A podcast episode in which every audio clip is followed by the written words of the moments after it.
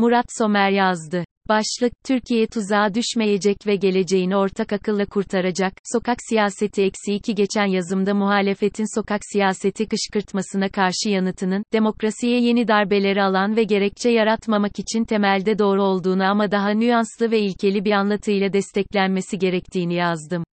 Bu yazıda daha somutlaştırmak istiyorum. Türkiye demokrasiye sakin ama kararlı ve birleştirici bir yöntem ve enerjiyle geçmenin yolunu ve ortak aklını bulmak zorunda. Muhalefetin ortak bir politik ve ekonomik çıkış programı ve iradesi ortaya koyma yolunda başarıyla devam etmesi durumunda ve sonrasında bir seçim olacak ve herkes oyunu verecek.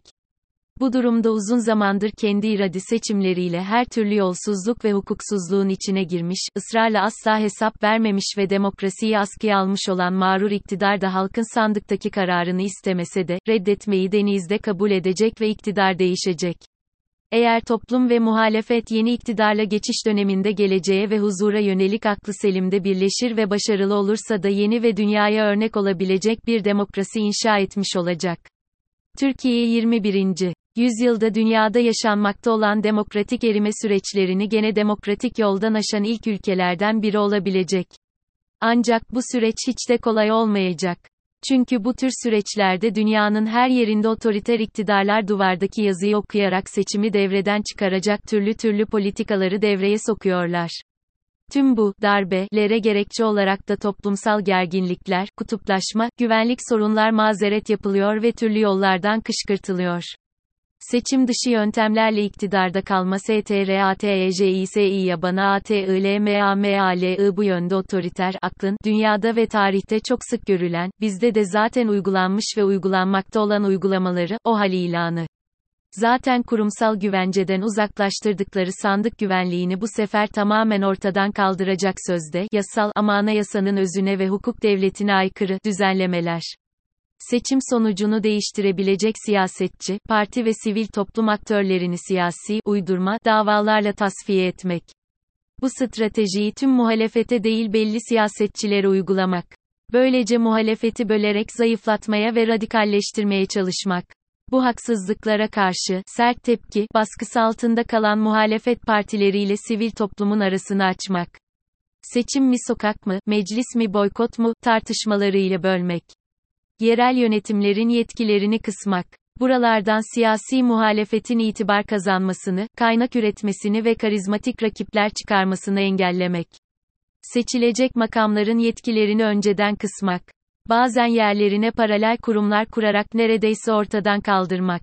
Yasama ve yürütme yetkilerini önceden otoriter iktidarca atanmış yeni kurumlara aktarmak. Bakınız.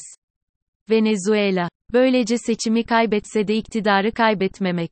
Muhalefetin enerjisini seçimi kazanmaya, program ve kampanya, iktidar tabanına ulaşma, demokrasi, adalet ve refah gibi ortak paydaları bulma, sandık güvenliği organizasyonu, kısaca, seçime yönelik mobilizasyon, odaklamasını engellemek. Bunun yerine tepkisel eylemlere ve kimlik siyasetine yöneltmek.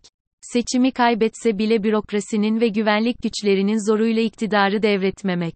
İktidarı kısmen devretse bile, eğer hala kontrol edebiliyorsa, bürokratik direnç oluşturarak yeni yönetimin kısa sürede başarısız olmasına, bakınız. Malezya, itibarsızlaşmasına ve iktidara yeniden oturmaya çalışmak. Türkiye'de de iktidarın veya içindeki bazı odakların yapmaya çalıştıklarının bu resme kolayca uyduğunu görmek zor değil. Bu liste sabit de değil. Günümüzde dünyada otoriter siyaset demokratik siyaset kadar hatta çoğu kez daha yaratıcı ve dinamik. Seçim dışı gayretleri demokrasi lehine çevirmek toplumun ve muhalefetin elinde yukarıdaki stratejilerin hiçbiri olduğu gibi anlatılarak yapılmıyor tabii. Toplumun bir kesimini inandıracak bir kesimine de sessiz kalmak için yeterli mazeret olacak gerekçeler öne sürülüyor. Yani sahneye konuluyor. Ekonomik buhran, terör, toplumsal çatışma veya kalkışma, güvenlik, dış güçler. Siyaset demokratik de olsa otoriter de olsa bir yönüyle bir sahne oyunu. Otoriter iktidarın oyuncuları oyununu ne kadar iyi, inandırıcı ve istekli oynarsa, muhalefet aktörleri ne kadar oyuna gelirse, gerekçeler de o kadar etkili olabiliyor. Yani iktidarın bir gerçeklik algısı yaratabilmesi lazım. Bunu yapmanın, yargıdan medyaya binlerce oyuncuyu oyunda tutmanın siyasal ve ekonomik maliyeti var, gerginlik ve kutuplaştırma siyasetleri işte bu amaçla aktif olarak kullanılıyor. Toplumsal kesimler birbiriyle karşı karşıya getirilirse o zaman tehlike birdenbire iktidarın yanlış politikaları olmaktan çıkıyor. Onlar, haline geliyor. İktidarın tabanı otoriter müdahalelere rıza gösteriyor. Aynı şey muhalefet için de geçerli. Onlar da bu durumu pekiştirecek siyasetlere açık oluyorlar. Yumruk yedikçe, biz niye atmıyoruz, bizim liderlerimiz niye zayıf der oluyorlar. Muhalefetin görevi bu oyuna gelmemek ama sadece bu da değil, kendi gündemini gündemde tutmak. O zaman oynanan oyunun iktidar cenahındaki istekli oyuncuları ve izleyicileri azalıyor. İşte tam da bu nedenle muhalefetin dar anlamıyla sokak siyasetinden uzak durması son derece doğru. Bugün muhalefetin kitlesel gövde gösterilerine ihtiyacı yok. Bir şeyleri engellemeye değil yapmaya odaklanmalı. Çünkü demokrasi ve refahı yeniden kurmayı vaat ediyor. Ülkeye ilaç da zaten bu. Muhalefet ne istediğini belirlemekte, ortak akıl ve program oluşturmakta uzun yol aldı. Ne istemediğini değil ne yapacağını anlattıkça zemin kazanıyor ve siyasetin eksenini, sessiz çoğunluğu bölen değil birleştiren mecralara çekiyor. Sokak siyaseti engellemeye ve talep etmeye yöneliktir. Muhalefet ise talepleri hayata geçirecek yapıcı siyaset peşinde ama bu her sokak siyasetini kesinlikle dışlamıyor, ona geleceğim. Meslektaşım Seren Selvin Korkmaz'ın ifadesiyle, vaat ve çözümleri sıralamak yerine aslında AKP'nin ne olduğunu anlatmaya çalıştığı hikaye artık yer değiştirmiş durumda. Hal böyleyken bu çizgiden geri adım atan her hamle iktidarın işine geliyor. Bazı muhalefet kurmayları ve vekilleri hala halka AKP'nin ne olduğunu anlatmaya çalışıyor. Halk zaten sorunların farkında. Köylülerden öğrencilere ve akademisyenlere aktif bir sivil toplum yanlışları büyük fedakarlıklarla dillendiriyor. Yanıtı aranan sorular, çözüm ne ve kim yapacak?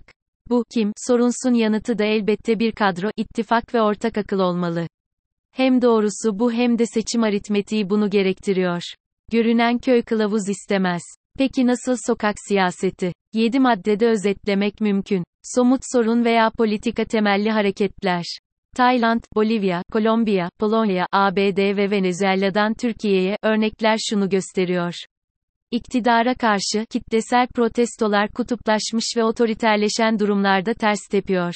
Ama yetersiz ve denetimsiz yurt sorunu, eğitim hakkı, HES'ler, çevre, özerk ve bilimsel üniversite, kayyımlar, İstanbul Sözleşmesi vesaire belli bir soruna yönelik toplumsal hareketler ve barışçı sokak siyasetleri etkili oluyor. Şiddeti reddeden, barışçı ve güvenlik güçlerinin orantısız ve hukuksuz müdahalelerine rağmen bunu sağlayacak örgütlenmesini başarmış hareketler. Seçimlere giden yolda seçimleri daha da kazanılamaz kılacak somut ve belli politikalara karşı, hedefi ve talepleri belli, toplum iradesini koyan ve sonuç getiren hareketler, bir kitlesel değil mahalle ve sokak temelli seçim mobilizasyonu. İnsanları oy vermeye teşvik eden, demokrasi umudunu diri tutan, çözümleri anlatan, seçim ve değişim diyen, bağ ve farkındalık oluşturmaya yönelik, sandık ve seçmen listesi güvenliği sağlamaya yönelik, dinleyen ve muhalefete çözüm önerileri sunan, toplumsal tepkileri, seçimle pozitif değişime yönlendiren sokak siyaseti. Tüm bu konularda sivil toplum muhalefet partileri işbirliği çok önemli. Herkes için demokrasi, hukuk, sosyal adalet ve insan hakları mesajlı, yukarıdaki 4 maddeye destek gösteri ve toplantılar. Tabii gereken oranda seçim miting ve toplantıları. Ama yukarıdaki 5 maddeye uygun söylem ve görüntüde. Türkiye 2018'de bunu öğrendi. Tekrarlanmış İstanbul seçimlerinde örneğini bulmuş olan, olası seçim hukuksuzluğuna ve sandık reddine karşı duran ve demokrasi refleksini ifade eden, siyasetçisinden avukatına ve emekli işçisine barışçı ve ilkesel vatandaş duvarı. Tüm bunları geliştirecek sembolik ve tarihsel zeminler, Türkiye'de, yeter söz milletinden, sakin ve kararlı, güç kavramına, adalet yürüyüşünden, kadın, köylü ve öğrenci eylemlerine daha birçok örneklerde var, aksine toplumu karşı karşıya getiren ve haklı veya haksız had bildirmeye yönelik gövde gösterisi temalı hareketlerin sonuçlarını da yeterince yaşadık, dünyadan da olumsuz ve olumlu örnekleri, bakınız. En son Şili vs. öğreniyoruz.